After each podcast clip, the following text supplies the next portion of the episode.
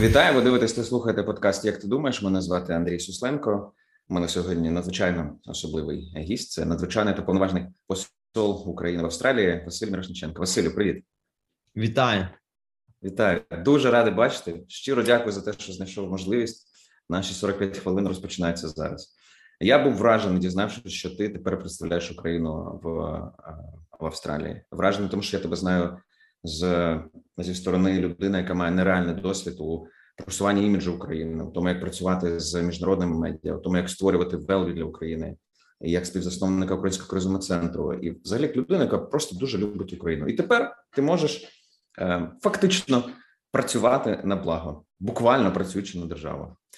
Радий цьому з тобою хочу обговорити персональні речі більше, не про політику, можливо, про війну, але з, з твого переживання. І розпочну е, ось чого. Який з днів війни для тебе був найстрашнішим і чому? Ну, найстрашнішим, мабуть, був перший день війни, тому що він застав мене в Києві, мою сім'ю. Е, саме цікаво, що ми про війну говорили багато, про можливість цієї війни. Е, було багато обговорень за останні два тижні перед вторгненням. Росії я багато спілкувався з західною пресою, і саме цікаво, що я коли коментував західній пресі, я говорив про ймовірність е, інтервенції. Тобто я про це говорив, спілкуючись з західними змі, просто як активіст, як е, ну незалежний аналітик, чи як людина, яка може англійською мовою пояснити доступно, що відбувається в країні, брав участь в різних обговореннях.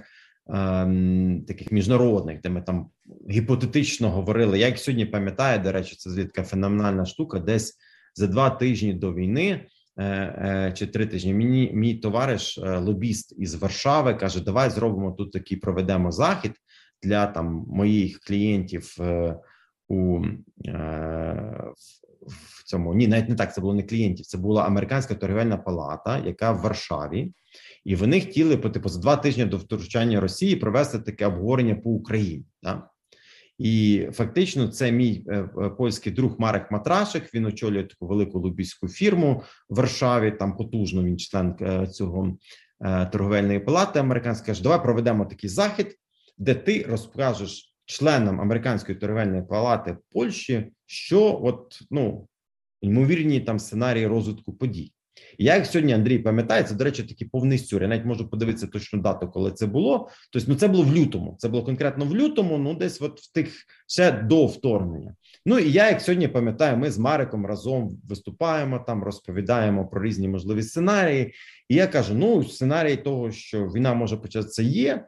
І я розказую: от пам'ятаєте, як оці от біженці привезли там з Сирії, їх привезли на кордон із. Е, Польщ в Польщі, тобто там в Білорусі з Польщею, і там ця вся штука. Я думаю, що зараз Путін зацікавлений в тому, щоб створити гуманітарну кризу в Європі, тому що умовно, якщо почнеться інтервенція, то ми будемо. Е, ми говоримо про мільйони українців в Варшаві, в Польщі, тобто і все решта. Я мені здається, що це є запис цього відео, тому що я мені здається, вони тоді записували. Яку Да. І я кажу: ну ви ж розумієте, що мова йде не, не про тисячу людей, а мова йде про мільйони українців, які прийдуть в Європу, і це створить кризу в межах Європейського союзу. І це одне із завдань Путіна це ослабити європейський союз, так як він тоді зробив з цими сирійськими біженцями, які приїхали в Європу, ослабили Європу. Там мільйон біженців, яких прийняла Німеччина, і безпосередньо ми пам'ятаємо до чого це призвело до то там так. фактично посилення праворадикальних рухів в Європі, до проходу праворадикальних партій в парламент різноманітних урядів, да і саме це було викликано цим антимігрантськими сентиментами, і все решта, і відповідно це російський такий плейбук, тобто, щоб як то кажуть, зробити європейський союз слабшим. І для мене це був такий сюр, тому що я про це все розповідав, розповідав, але сам нічого не зробив. Тому ми залишилися сім'єю, як то кажуть. До останнього моменту ми вже дивилися, то як Байден 16 лютого каже: Ну все, русські, як ти кажуть, йдуть і вони зараз прийдуть, і ми це все так дружно сім'єю дивилися і нічого не робили. Да? Е, ну, чому не поясниш? Я це пояснюю навіть психологія. Тобто, да, ну, по-перше, типу, тікати з Києва, типу, ну сказав, що ти боягуз. Типу, всі ж такі, типу, хоробрі, всі сидять в Києві. Типу, а що там, типу, ми ж там, типу, серйозні, типу, да. Ну, таке було відчуття, ну, принаймні, в моїх колах. Да, ну, що там. Ну, правда, декілька сімей десь там виїхало. Е, Виїхало у Львів е, і виїхали у Закарпаття. Ну, з тих, що я знаю, Проте цікаво, що так вони тихенько виїхали, дехто навіть ніхто нічого не сказав. Просто до два тижні до того виїхали, десь там поселилися Мукачево. Ось і, і все. Ну лише одиниці, кого я знаю, хто вивіз сім'ю за кордон. Одиниці, да.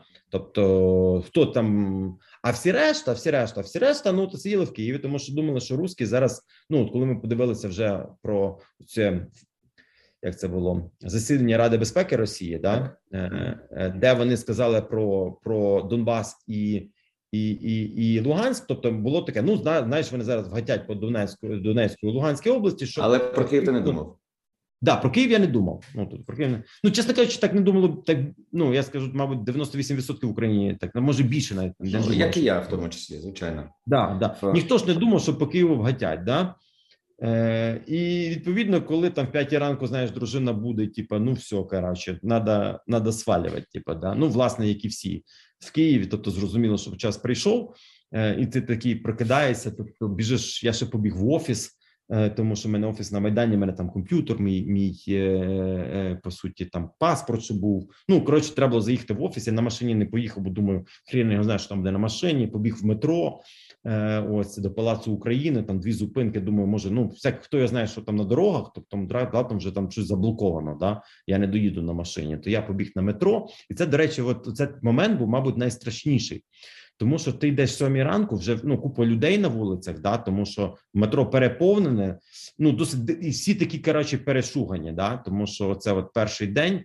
І ти я поїхав на метро до майдану. Там вийшов на костюльну, забрав комп'ютер, швиденько приїхав додому. Дружина вже в той час з дітьми там запакувала валізки. Коротше, і ми, типу, сідаємо в машину і вісім ранку виїжджаємо на е, на проспект Перемоги і попадаємо. коротше, Да, і тупо тупо вообще біля цирку стаємо в пробку, і е, е, в це восьма ранку. В восьмій вечора ми були на нивках. Тобто восьмій вечора. 12 годин ми простояли просто в, в пробці, і ми могли звернути. Ми нікуди не звертали, і коротше, стояли до, до останнього. І по суті, е, ситуація була в тому, що Ну, всі хотіли виїхати. Нам просто треба було поїхати на одеську трасу і через південь виїхати. Ми могли би, мабуть, виїхати, але ми не змогли. Друзі в нас на мали хату на чайках. Вони якраз були у Львові, друзі, в той час, але їхня там прибиральниця була в Києві, і ми по суті поїхали на чайки до них в хату переночувати. Да? Ну відповідно на чайках, тобто ти знаєш, де чайки, тобто там так, воно все гриміло. Коротше, там ну півночі ми були в підвалі, тому що воно так нормально там фігачило. Да? Бо це ж якраз по до Гостомеля там недалеко. Ну умовно дуже чути було. Да? Так Е, ну і так воно було реально страшно. Тобто, тому що вночі ти прокидається. Це до речі, працювало наше ПВО. Ну ми не знали, що це ПВО на той момент. Да? Тому що на тому етапі ми ще не розрізняємо, чи це ПВО, чи це нас бомблять. Ну це ж невідомо. Так, так. Тобто звук пішов, реально шибки почали трястися. Забігаєш, тобто в підвал і сидиш там. Да? А за ну, що ну, ти боявся найбільше? Ну, безпеку своєї сім'ї, мабуть. Ну тому що в кінці то кінців, знаєш, ну знаєш, це якийсь такий момент мобілізації відбувається. Да, коли ти ну, перше, насправді е, думок було мало. Тобто, якщо чесно, давай чесно. Тобто, ну мозги, коротше, ну ти знаєш, вони просто були розплавлені. Тобто, ну ти нічого не ну ти пам'ятаєш, мабуть, себе. Тебе немає якоїсь, тобто чіткості. Ти навіть не можеш висловити свої емоції, думки. Тобто, тому що страх він тобі все паралізує тебе. Да? І воно все як в тумані. Ну, перших п'ять днів я взагалі все в тумані був, чесно кажучи. Ну на ну і все в тумані було, тому що ну, по-перше, всі почали там писати, всі друзі за кордону, там, типа, о, що там в тебе, ми з тобою. Типа, ну а друзів в мене за кордону багато, тому умовно там прилетіло 200 повідомлень. Тобто, в WhatsApp, типа дуже багато ну, тебе друзів. Дуже багато. Приїжджай сюди, ми тебе приймемо. А ти сидиш десь там на чайках, коротше, в підвалі і думаєш, блін, куди їхати? Е, бензину нема. Знаєш, ти такий весь е, ну там дитині 5 років одній, другій дитині 18, да, дружина, там брат дружини, да, і ти такий окей, тобто машина, тобто в мене да, бензину немає. Типа, що робити? Я пам'ятаю на другий день я взяв велосипед там в наших друзів і поїхав там в районі чаю, типу на велосипеді по заправкам питати, в кого де є бензин. Бензину ніде не було, звісно ж. Ми думаємо, ну тут в мене півбака, машина 3,5 літра. Коротше, ну на далеко не заїдеш на ній. І по великому рахунку, ми тоді, але в нас є були ще одні друзі під бояркою, е, там десь 20 кілометрів від боярки, і в них теж ми в них там коли зупинялися. В них великий будинок в лісі, там два будинки в них. І ми їм передзвонили. Кажуть, ми до вас приїдемо переночувати ще одну ніч. а по ходу будемо десь шукати бензин. І дійсно, ми приїхали до них, і бензин був е, на одеській трасі біля якраз біля Василькова. Забув, як це село називається. По це по трасі, якщо їхати. Е, ну, немає значення. Тобто, там був там була ця заправка Укрнафта, і там був бензин. Коротше, ми я ввечері ще там заправився, вже коли їхав, але це приїжджати біля Василькова, там військова частина стоїть, там був комендантська година, то воно так стрьомно було, коли тебе вночі зупиняють. А це там темно поле, тобто світять тобі в обличчя, а ти хто, куди їдеш? Ну всі ж перелякані. Це другий день війни. Да? Тобто таке реально стрьомно. Люди там тероборона, щось там, якась там ще з кимось. Ну неважно. Бензин заправив, переночували. Ми ще в тих друзів. Тоді ж вночі, до речі, збили цей російський літак з із псковськими е, цими десантниками. Десантниками. Це було в ту ніч, в 12 ночі. А це було дуже близько до нас. Ми буквально там 10 кілометрів того місця було. Ми почули взрив. Е, зранку прочитали, що це був коротше, літак, бо ми не зрозуміли, що це. Ми вже нікуди не бігли. Правда, ми почули взрив. Ну окей, типу, ми а це приватний будинок в лісі. Там взагалі нічого немає. Тобто там село якесь таке забите. Не забув це село називається 15 кілометрів від Боярки, туди далі на південний захід. А на другий ранок ми сіли в машину і поїхали до моїх батьків Волочиськ, Хмельницька область. Це десь 350 кілометрів. Там через е, ну на південь трасу, потім направо повернули.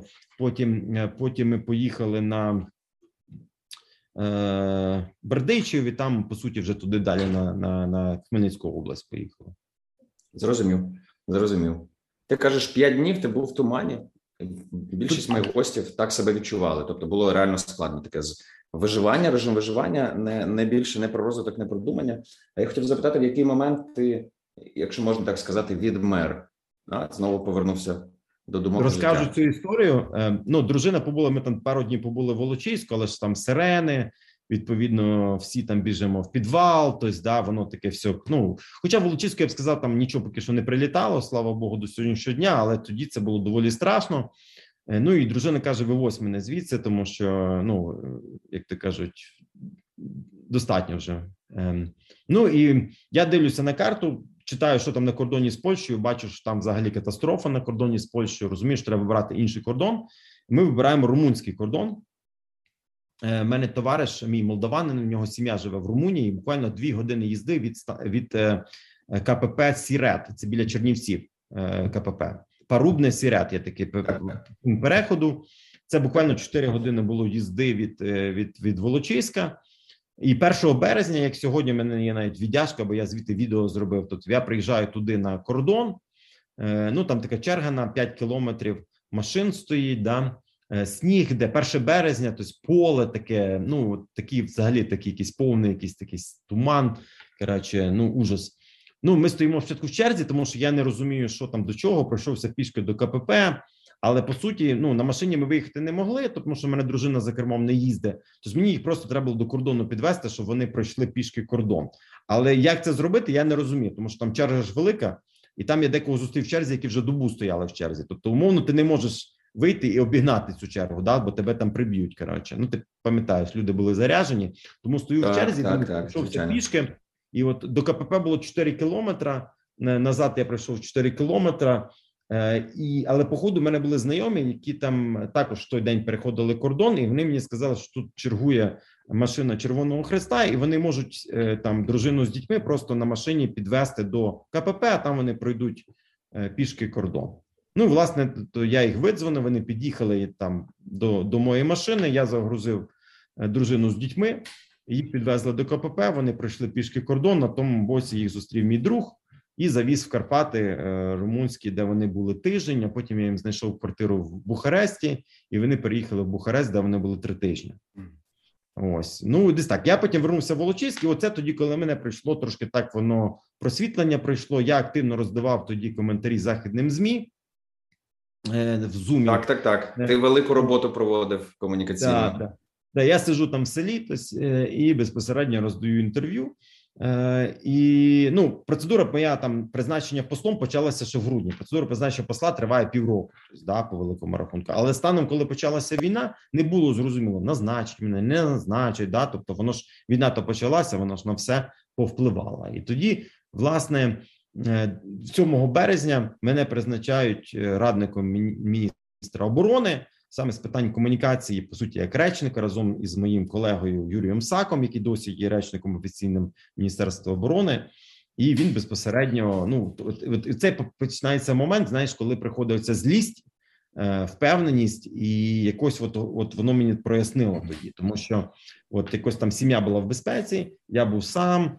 Е, я ну як з батьками я був е, в тому плані, що в мене був кабінет, в мене був комп'ютер, інтернет, і я міг працювати. І безпосередньо там були в мене чомусь тоді почали виходити всі арабські канали. Не знаю, знаєш, там як буває так. Ти почнеш давати коментарі арабським каналам, і потім в мене було. Ну, в мене так було, що по п'ять арабських каналів е, за день, при тому різні. Тобто там BBC Arabic, була Jazeera, е, потім ці е, Sky News Arabic, Ну всі арабські. Я не знаю, чому вони я їм англійською говорив. Вони це зразу в синхроні перекладали на арабську, але. Е, важливо було те, що воно почалося, воно запустилося, і там ну а потім вже підтягнулися і друковані видання, і радіо, і інші. І це був такий дуже інтенсивний період. Але власне е, недовго я побув, як ти кажуть, речником, тому що в березні мене ж там фактично зразу призначають послом. І ну наступних ще три тижні я виконував роль цього речника. Але як тільки я зміг забрати вірчі грамоти, мені дозволили виїхати за кордон, і вже там в кінці березня я виїжджаю в Румунію і потім вже забираю сім'ю і з Румунії лечу в Австралію і прилітаю сюди 25 березня. Я запитаю тебе до цього. Ми ще прийдемо. Як тобі було майже місяць без е, без сім'ї? Ну як тобі сказати, з одного боку було важко, а з іншого боку, мені було легко. Е, я поясню, чому тому, що я я, я, я був задоволений, що вони були там в Румунії. Вони там спокійно, там сирени не дзвонили, і мені насправді було навіть добре, що що їх не було зі мною. Я ну на повному серйозі скажу, розумію, тому що на тому етапі мені треба було сфокусуватися на роботі. А коли в тебе сім'я під боком, діти, то тут сирени, треба бігати в підвал. А на тих на тому етапі, що всі бігали в підвал. Це зараз вже ніхто не бігає в підвал. Да? Тоді що всі бігали в підвал, тому що не зрозуміло, куди і що прилетить, і воно тобто дуже так стресово було. Вночі біжиш, тобто в підвал, тобто там десь пригаєш. Тобто воно всі такі напружені, ніхто не розуміє, що відбувається. Росіяни підходять до Києва. Да? Ну тобто така ситуація не дуже. Да? І тому певною мірою. Е, але сам факт, коли що вони були там, мені було легше, да, що вони там, тобто, ну, не з того, що станеться зі мною, то там сім'я, діти, вони там в для тебе прийняття факту, от це життя вже позаду, моє попереднє життя, а це нове життя. Як він відбувся, якщо він відбувся?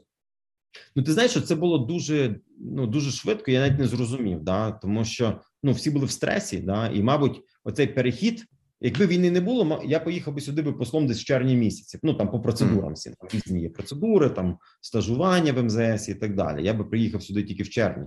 Умовно, сам той факт, що почалася війна, і потім так сталося, що процедури пришвидшилися, і мене відправили сюди зразу. І я прилетів. І мене оце не мене, мене не було періоду подумати, усвідомити щось там в Києві закінчити, що я не закінчу. Тому що, по ідеї, я мав завершити там купу своїх справ. У Мене було три місяці на завершення е, бізнесових справ. Так і і логічно це мало все бути. Я там мав всіх повідомити, проінформувати і потім від'їхати. Да? А тут починається війна, і ти розумієш, що все от все воно закінчилося, і тут вже почалося щось нове. І, мабуть, в цьому режимі, мабуть, воно навіть так добре співпало, тому що в мене не було часу рефлексувати на це все. Бо часу для рефлексії, в принципі, взагалі не було. Да? Тобто, ти просто брав її і робив, от і все. В довгих перельотах, які в тебе на 15, напевно, 16 годин, в там ти як проводиш час? Там ти працюєш чи там рефлексуєш? О, там є можливість порефлексувати. Е, хоча я також працюю, тому що, до речі, на цих свідових перельотах, ну це ти розумієш, перельот е, приблизно 24 години, тому що це тільки там до Дубай 16 годин, а з Дубай ще десь годин 6. Тобто тому загалом 22-24 години, що ти зрозумієш. Там Доха, Катар. Тобто це 2, в Європу летіти рівно добу. Досить довго. Ну да, да, але це все на все одна доба, як мені пояснювали люди в Австралії. Ну, подумаєш, доба летіти, що тут таке? Ну, летиш собі та летиш. Дивишся кіно, да. Е, але ні, ну в літаках, до речі, на цих от що що Emirates, що що Катар, там є інтернет, е, і ти там платиш 10 доларів і працюєш далі. Але ну іноді і була можливість. Да, але можна було рефлексувати, можна було там трошки подумати, трошки щось попланувати, іноді трохи поспати. Е, ну я, я, оскільки дуже багато зараз подорожую по Австралії, то я літаки дуже люблю, тому що це дійсно можливість е, ну трошки от подумати, да, там відключити, взяти художню книжку. Я, до речі, був недавно в Варшаві і купив книжку Ольги Токарчук. Е, знаєш таку письменницю? Не знаю. Але Це Нобелівська, Нобелівська лауреатка польська, але вона українського походження Ольга Токарчук. Дуже крута. В неї книжка називається Flights. Е, я не знаю, як вона польською, ну польоти, мабуть, називається. І це книжка про подорожі. Дуже рекомендую. Почитай. Тобто, ну, взагалі, я почав читати. Я в захопленні від неї. Я, я потім купив зразу другу книжку. Дякую. Її Е, книга Якова, за яку їй дали Нобелівську премію. До речі, е, ось е, ну вона дуже дуже там потужна і цікава. Я англійську читаю, тобто польську я не знаю, але тим не менше, от книжка про подорожі, оскільки я люблю подорожувати, все життя багато подорожував. Я ну але книжка така дуже така філософська, цікава. Така ну ну одним словом, варто обов'язково почитати. От я її читаю зараз в польотах. Про читання більшість моїх гостів досить довгий час десь три місяці війни не могли читати художню літературу. Я в тому числі мене цікавила тільки історична література, новини і політичний контекст. Це все. Оце перша книжка, яку ти почав читати. І це зайняло зайняло зайняло скільки часу? Ну от я її купив буквально два тижні назад е, в Варшаві, тому wow. мовно це чотири місяці. Я, я також не міг читати художню нічого, але я зрозумів, що це треба брати художню книжку, тому що поїде дах. Про поїде дах. Ем, знаєш, я знаю тебе як людину, якої багато було класних рутин спортивних, в тому числі ти е, марафонець, і для мене це теж приємна частина. Така я пам'ятаю, як е, ковідні марафонці бігали, значить, самостійно, там Петруханова, або ще якось, і ти був серед них. І для мене цікаво, як змінилося твої е, ось цей перший місяць, поки ти в Україні був, як змінилися твої рутини. Це ж ти фактично випадаєш зі старого життя, да? і що тобі вдалося зберегти зі старого життя, підтримуючи рутину. А що а що вже пропало? Mm. Ну, дивись, я зберіг біг, тому що якби його не зберіг, було дуже важко. Я коли, до речі, тоді взимку приїхав в Волочиськ. Я через день бігав там Волочиську по 8-10 кілометрів регулярно, незважаючи ні на що. Я знаєш, пакував валізки, дружина сміялася, що я кидав кросовки, теплий, теплий одяг для біг. Вони кажуть, на що воно тобі? кажу, воно мені треба, і воно дійсно мені було треба, тому що я їх от відправив е, в Румунію і сам побіг на стадіон умовно бігати. Да? Я через день бігав.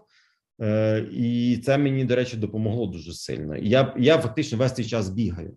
Хоча ну на стресі мало спиш, продовжую набирати вагу, при тому, що я зараз через день бігаю. Я зараз почав підготовку до нового марафону. 18 е, вересня буде марафон в Сідней. Я зараз ну виходжу на марафонський цей підготовку. Два місяці в мене ще є. Ну так, умовно. Я минулого року три марафона прибіг, да, пробіг цього року. Ну от де Бог, що був один, хоча б е, але але я скажу так: я перестав плавати, я перестав ходити в спортзал, тому що на це часу немає. Тому що я ще ж open water swimmer, то я ще люблю плавати. Але ну поки що ще не вистачає часу, хоча тут є великий басейн під боком. Я ще тут до нього не дійшов. Але ну але біг це дійсно, мабуть, найкраще, тому що біг знімає стрес. Біг дає от якісь можливість подумати, порефлексувати, тому що я помічаю, що коли я зранку біжу, то я якраз от рефлексую. Я рефлексую там є можливість щось подумати. Там така вона і це емоційне дуже. Це час з собою. Я дуже люблю це зранку. Там особливо ну то зранку це от 8-10, на вихідних може бути 15-16, але просто це от дійсно можливість. Е, ну знаєш, от переключитися да?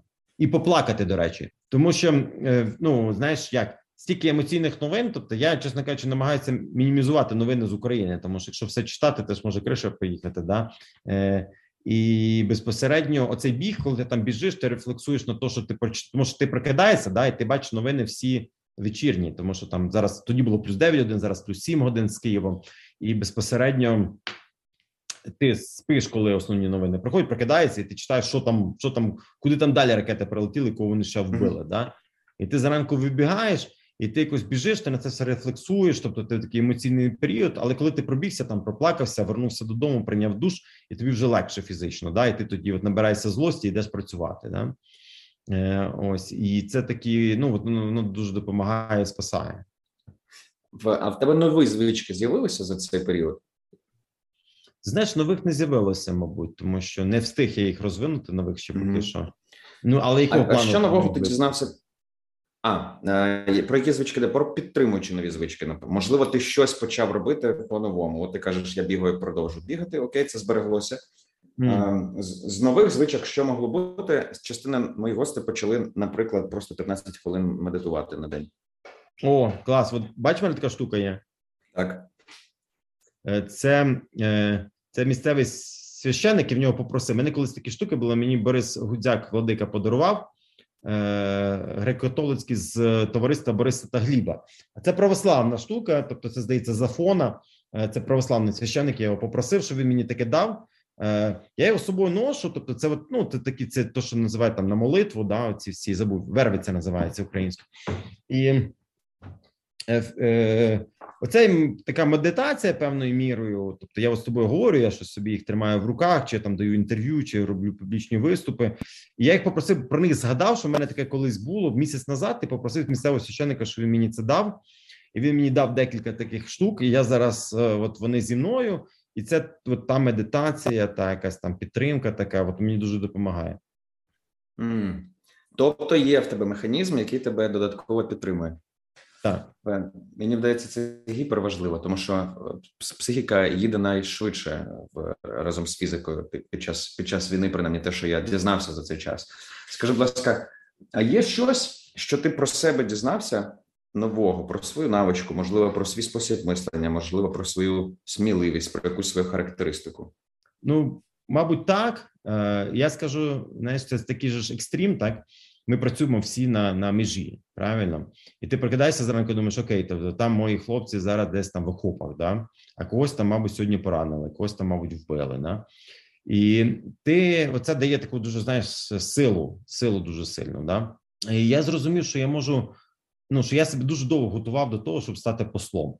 Я 20 років себе готував, так ну свідомо, підсвідомо це можна по різному називати, але е, десь ну фактично як коли поступив в інститут міжнародних відносин, ну кожен, хто поступає в інститут міжнародних відносин, мріє стати послом, правильно на якомусь етапі.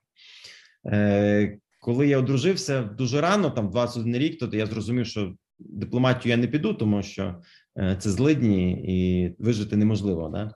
е, в дипломатії з сім'єю, тим більше. Тому в дипломатію я не пішов, а пішов в бізнес. Так ось, але ж я завжди займався громадською роботою. Там студентські часи займався багато громадською роботою.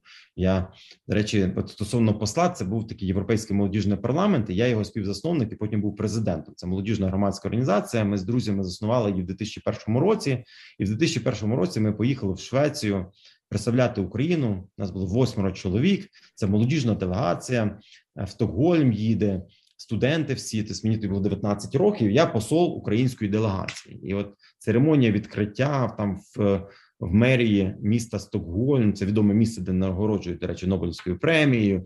Ось і і я посол української делегації. Виходжу на сцену три хвилини. В залі 300 людей. Запрошений дипломатичний корпус. кронпринцеса сидить Швеції, 300 молодих делегатів, які представляють там 28 країн Європейського союзу, і ти виступаєш там три хвилини. Тобто ти кажеш, I'm the ambassador of, of Ukraine. I'm so happy to be here. And the colors of the Swedish flag are the colors of Ukraine. And I dream one day Ukraine will join European Union. Да? І ти розказуєш всю історію. Е, ось всі тобі там хлопають, і ти думаєш, ну от може колись я стану послом, знаєш, і це буде така от історія, да, і ти от е, і це відбудеться. Mm-hmm. Ну ну от це був 2001 рік. Насправді е, з того часу я багато чого робив, але я тобі скажу одне: от такий досвід.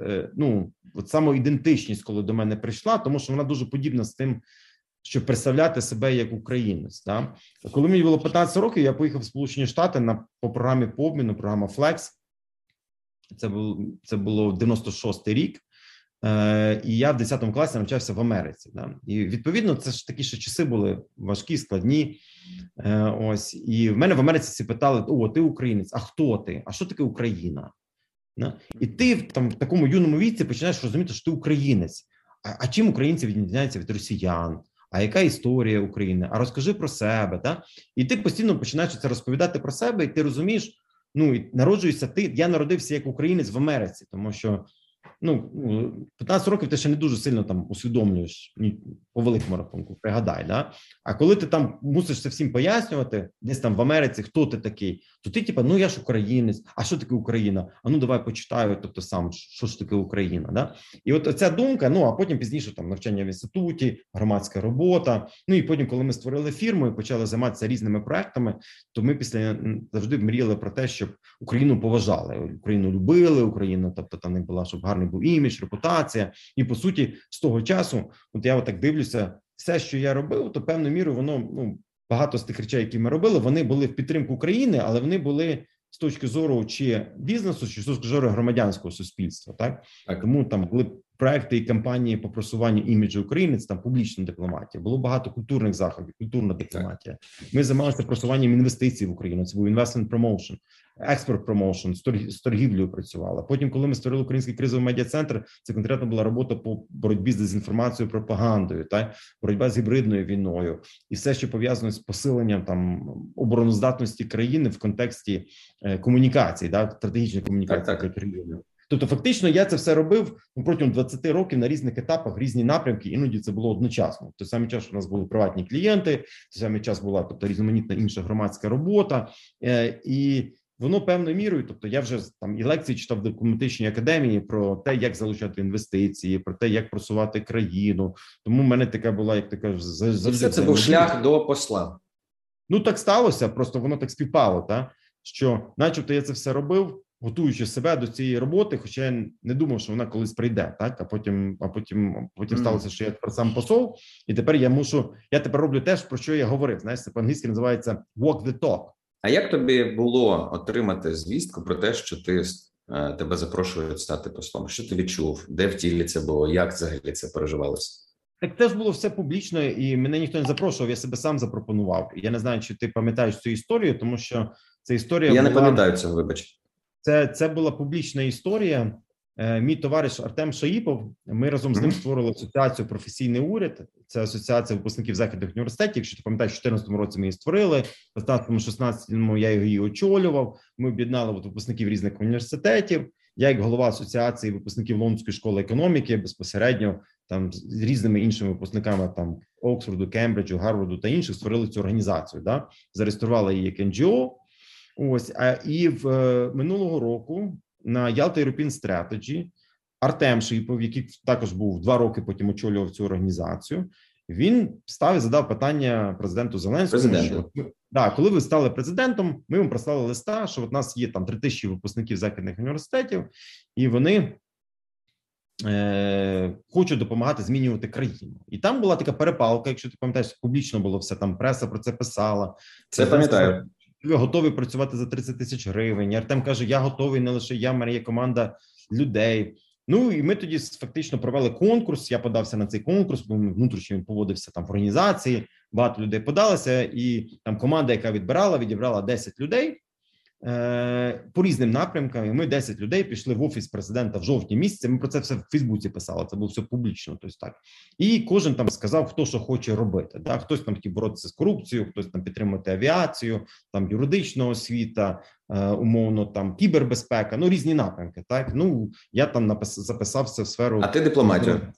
Ну, дипломатія, там фактично представлені інтереси в світі, там міжнародні інвестиції, по різному там було список. Так ну а потім нас питали: а що конкретно? Так, а що конкретно? Так ну я сказав: ну я би міг би бути послом, так тому що я думаю, в мене є необхідні тобто навички, там досвід і бачення того, як бути послом, так і по великому рахунку, ну Тобто я пішов як посол. Ну і далі те питання розглядалося в офісі президента. Я вдячний міністру закордонних справ, що він підтримав цю ініціативу, тому що це навіть це як це призначає президент, але звичайно до цього причетне міністерство і, підтримує. Да, да. Коли тобі сказали так, ось цей момент цікавий. Як це? Ну я це не вірив, чесно кажучи.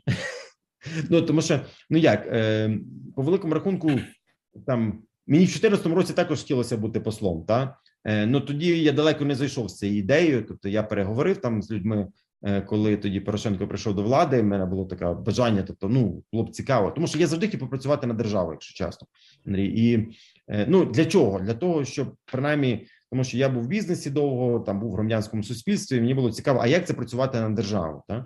На державу складно працювати, але я ну я розумів там всі там, як ти кажеш, складності, які є. Але мені ж було цікаво зрозуміти, побачити це, щоб я потім під кінець життя міг відрефлексувати і сказати: ну так, дивіться, я робив це, робив це, робив це, і щоб в мене це було.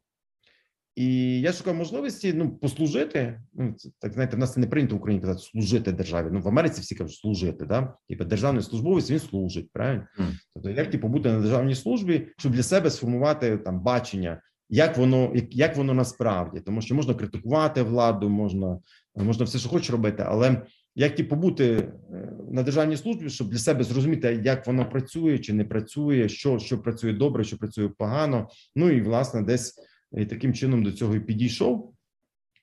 Е, і ну от е, моя мрія здійснилася. Я зайшов на державну службу.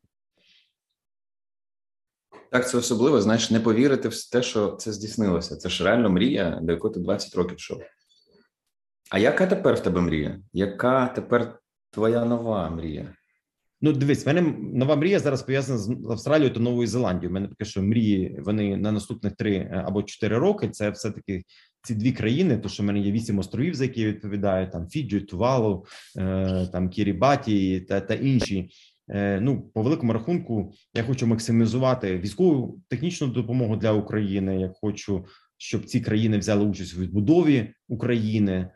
Щоб прийшли інвестиції з цих країн, щоб ну і так далі. Да? Тому моя мрія зараз це те, щоб моя служба, державна служба була е, в чомусь вимірена. Да? Вона вимірена в якихось конкретних діях, які ми можемо досягнути. Там умовно візит прем'єр-міністра Австралії. Це такий великий. Великий такий поштовх вперед, тому що ніколи прем'єр-міністр Австралії не відвідував Україну в історії, і коли він вперше побував там два тижні назад, то це такий величезний поштовх до подальшої підтримки е, України Австралією. І власне я скоро їду в Нову Зеландію, де вручу вірчі грамоти генерал-губернатору Нової Зеландії і почну свою фактичну канденцію як посол за сумісництвом, де я знаходжуся в Канбері, але я подорожуватиму там в Нову Зеландію декілька разів на рік. І буду там проводити роботу е, в Новій Зеландії, фактично е, подібну, яку я роблю тут. А скажи мені, будь ласка, просто гіперцікаво, як це готуватися до конкретного ем, призначення на конкретну територію? З чого складається твоя підготовка, щоб Василь Мирошниченко був on top of things? Ну я тобі скажу так: я не встиг підготуватися, тому що я ж як казав, я мав від'їхати в червні, і так. тому в мене було два місяці на підготовку. Беручи до уваги, що почалася війна, я їхав. Ну я щось почитав про Австралію, е, деякі матеріали, але тим не менше, ну я приїхав і все на ходу, як то кажуть, тут вивчав. Але Е, я ж от люблю давати інтерв'ю, але я ще люблю брати інтерв'ю. Е, ось я дуже люблю задавати питання, і оскільки ну всі хотіли хочуть зі мною зустрітися, то коли я приходжу на зустріч, крім того, що я розповідаю про Україну, я починаю задавати питання ну австралійцям про Австралію. При тому різні питання по історії, по бізнесу, по економіці, по там якимось політичним питанням. І я все, що я зараз вивчу про Австралію, я вже вивчу доволі багато. Я вивчу не читаючи нічого, а задаючи питання. І люди з радістю розповідають ці питання. Тому мені здається, це така унікальна здібність задавати питання. І я рекомендую всім людям навчитися задавати питання і не боятися їх задавати, тому що якраз то, коли ви говорите, то ви нічого нового не почуєте. А коли ви задаєте питання, то ви почуєте цікаві відповіді, які будуть корисні вам. І саме завдяки цьому я зміг от вивчити і плюс я об'їздив вже всю Австралію три кола. Тобто я вже двічі був в Перті, в Аделаїді, в Мельбурні декілька разів, в Сіднеї, в Брізбені два рази. Тобто я за цей період я вже ну подивись на географію. Тобто це дуже величезні такі літати можна. Ось це, це величезні... це великі, великі території. Так, так, та великі дистанції, і я всюди прилітаю, і задаю питання. А скажи, будь ласка, Василю, а для тебе цей новий австралійський досвід. Наскільки ментальна різниця для тебе ем, відчувається такою значимою, та і як тобі адаптовуватися до цього нового середовища? Що допомагає? Ну я не знаю. Я швидко адаптувався, я скажу чесно. Я поясню, чому тому, що я жив в Америці, потім я жив рік в Англії. Я стажувався в парламенті в Канаді е, три місяці. Тому я до англомовного світу я дуже був підготовлений. Так ну, і... англосаксонський way of living.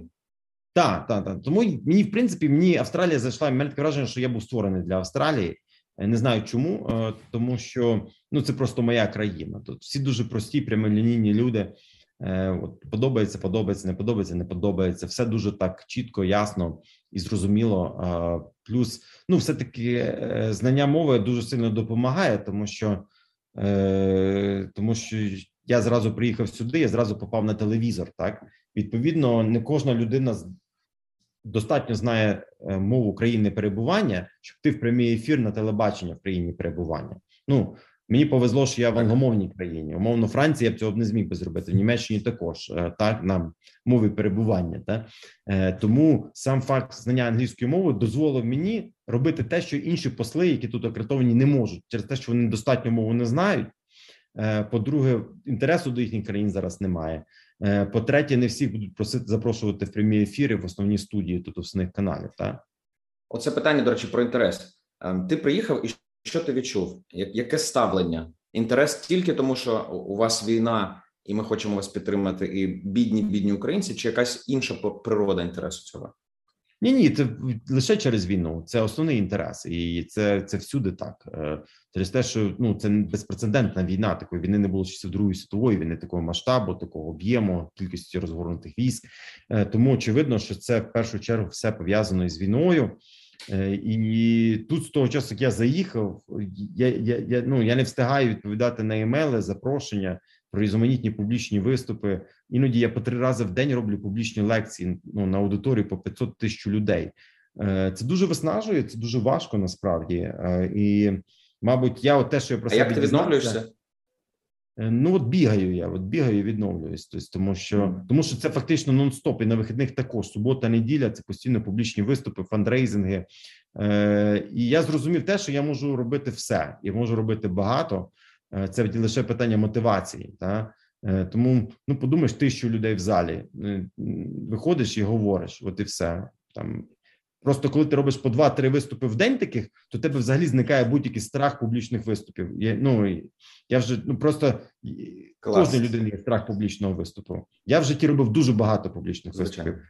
Але то, що я зробив тут за 4 місяці, я ну я, я, я мабуть, то, що я зробив за все життя, насправді, тому що Ну його так багато, що Андрію, я ну ти просто ти ти вже виходиш, ти вже на автоматі. Ну я нічого не готую, я просто з голови говорю. Тобто, в мене багато постійної нової інформації, якою я ділюся, і завжди адаптую інформацію до аудиторії, залежно того, хто в залі, я до неї адаптую цю аудиторію. Так що, що ти зараз сказав, це так цінно, як на мене, те, що ти можеш все, і це те, що ти про себе зараз дізнався, завдяки тому, який в тебе зараз ритм що тобі доводиться це регулярно робити з повторенням.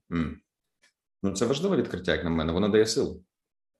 Дає силу. Я не знаю, як я довго так протягну, тому що знаєш, я знаю себе. Тобто, в мене є ці моменти підняття, коли я можу все, і от мене воно зараз драйвить. Але потім на якомусь етапі я я настільки виснажуся, що я відключуся від цього і перестану ходити, виступати будь-де. Мені треба буде час, щоб я відновився. Ну поки що, от мене якось е, драйвився вся ця система. Да?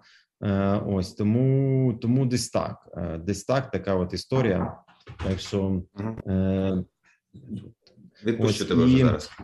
Да, да, мене тут зараз там зараз буде наступний дзвінок, то я зараз тут, як ти кажуть, буду буду відключатися, бо там Укроборонпром виходить на зв'язок. Треба треба провести з ними е, дзвінок. Я тобі перше дякую е, за час, за можливість, за енергію твою. Дуже хочеться, щоб ти якомога довше був в Е, в цій енергії і відновлення, щоб не займало настільки багато часу. Можливо, ти хочеш три слова сказати українцям, знаєш, як такий um, farewell in the end, натхнення. Ну я думаю, що кожен з нас воїн, і ми повинні кожен з нас воювати на своїй ділянці, е, тому що ну тільки так ми зможемо перемогти ворога. І мені здається, що не ну кожного своя місія, не знаю, де ми є. Хтось ну про це багато вже говорили, але мені здається, що кожен там чоловік чи жінка в країні ми всі можемо допомагати різним способом. І мені здається, що от ми демонструємо те, що у нас оця от самоорганізація, що ми, як ті бджоли в тому вулику, здатні самоорганізуватися і здатні боротися. Я коли пояснюю оцю стійкість е, австралійцям нашу, я їй пояснюю тим, що ми є тим вуликом, в якому ми є і завдяки цьому вулику ми здатні були відбити ворога і не дати йому захопити Україну за три дні, як як, як казав весь світ. З вами був подкаст. Як ти думаєш? Мій гість сьогодні надзвичайний повноважний посол України в Австралії Василь Мірошніченко Василю, щиро дякую. Дякую, Андрій. На зв'язку.